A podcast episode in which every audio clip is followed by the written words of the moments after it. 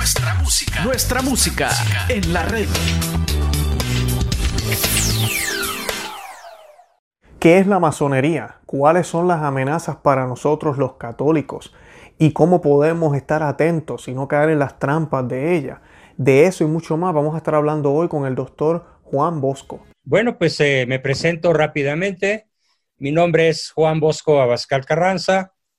Em, tengo cinco áreas de especialidad. Empecé a conocer la filosofía, la historia, la teología, la pedagogía, la psicología prácticamente desde que me di cuenta de que yo existía, o sea, desde la más tierna niñez.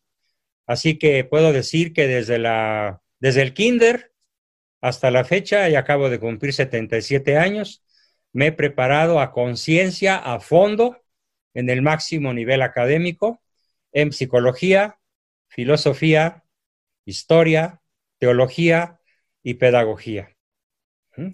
Mi digamos, trabajo fundamental se puede abreviar en unas pocas palabras como entrenador en virtudes. Yo entreno empresarios, líderes, eh, pacientes, hago psicoterapia, pero básicamente el trabajo profesional que yo realizo, basándome en esas cinco especialidades, es un desarrollo humano basando en las siete virtudes, las cuatro naturales y las tres sobrenaturales prudencia, justicia, fortaleza, templanza, fe, esperanza, caridad.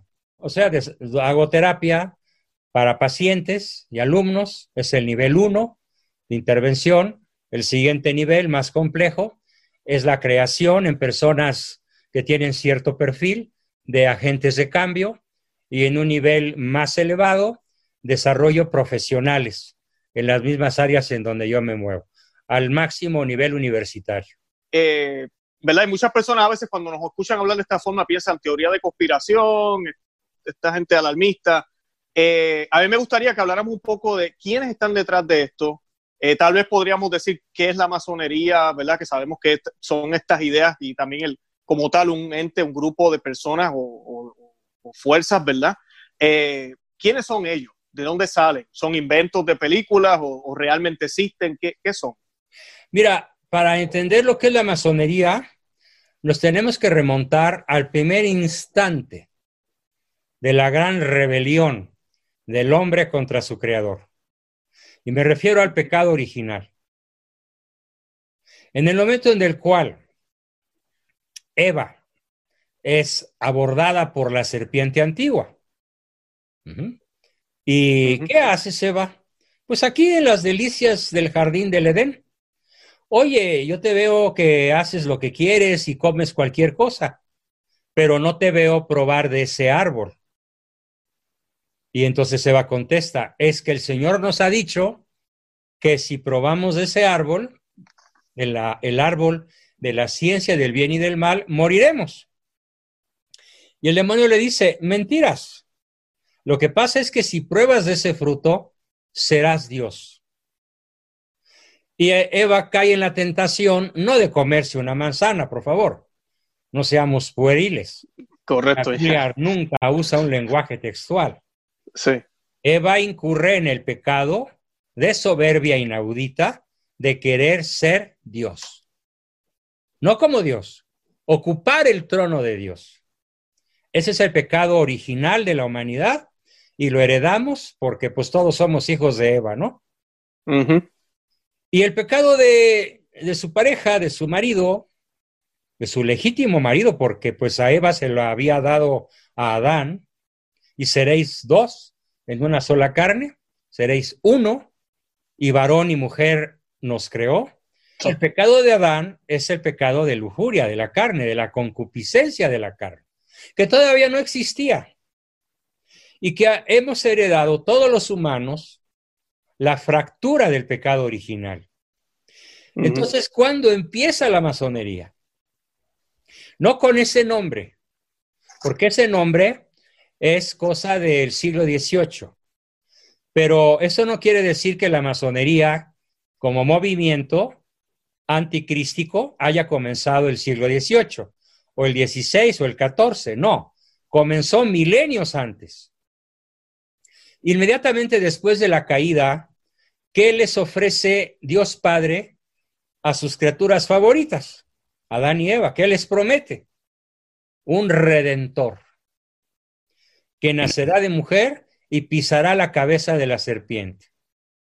Amén. Génesis 3.15. Y empieza a tener descendencia.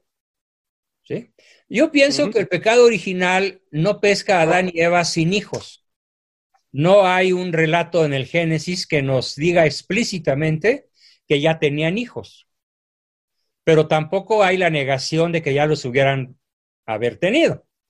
El hecho es que hermanos entre hermanas se casan y empieza el género humano porque modernamente Sir Francis Collins, que es el principal asesor en genética del Vaticano, no solo del actual Papa, sino de varios anteriores, a través de su libro El lenguaje oculto de Dios, demuestra que todos venimos de una sola Eva, Eva mitocondrial, y de un solo Adán, Adán cromosomático.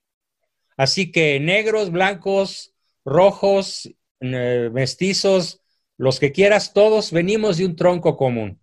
Y todos heredamos la culpa original, que solamente puede ser borrada con el bautismo ya sea de agua, ya sea de sangre, ya sea de deseo, como lo contempla el catecismo de la Iglesia Católica, entendiendo por bautismo de deseo a aquella persona que ni siquiera ha oído hablar de Cristo, pero que ilustra su conciencia, sigue la ley natural y obra el bien y busca la verdad.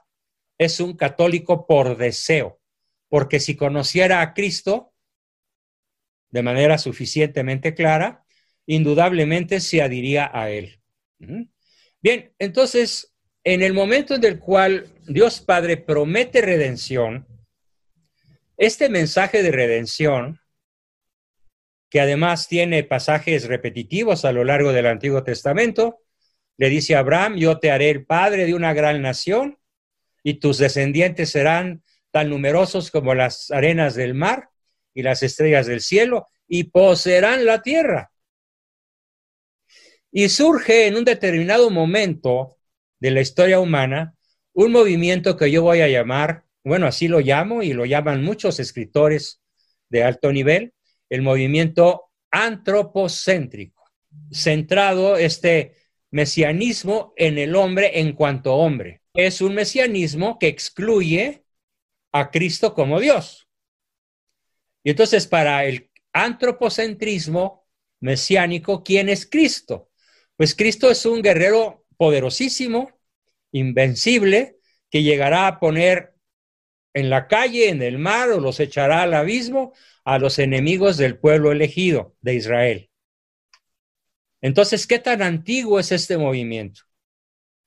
Tan antiguo como la raza humana. Pero hay que entender el ADN de la masonería. La masonería pretende adorar a Lucifer. Bueno, de hecho, adora a Lucifer. Y muchos masones no saben que han sido engañados y van a seguir siendo engañados. Sobre todo los masones de un grado 21 para abajo. Porque los masones del 22 al 33, bien que saben a quién adoran y qué quieren. Masones de alto nivel dicen, sí, sí, no es que yo crea en Dios, es que sé quién es Dios. A ver, dime quién es Dios yo. Mm. Y bueno, y si los aprieto un poquito, me dicen cosas todavía más estrambóticas. Me dicen, Adonai, o sea, Dios Padre, el Dios Padre de la Trinidad Católica, es el Dios malo. Porque fíjate, le dio a Adán la libertad, le dio a Eva la libertad y los castigó por usarla. Y el Dios bueno es Lucifer. Luzbel es el Dios bueno. Por eso yo adoro a Lucifer, porque él me permite hacer lo que yo quiero. Puro satanismo. Esa es la ideología de, de la masonería. Poder hacer lo que yo quiero y no ser castigado. Porque además ellos piensan, ellos creen, claro, engañados, que Lucifer les va a dar la divinidad para siempre y van a ser profundamente felices.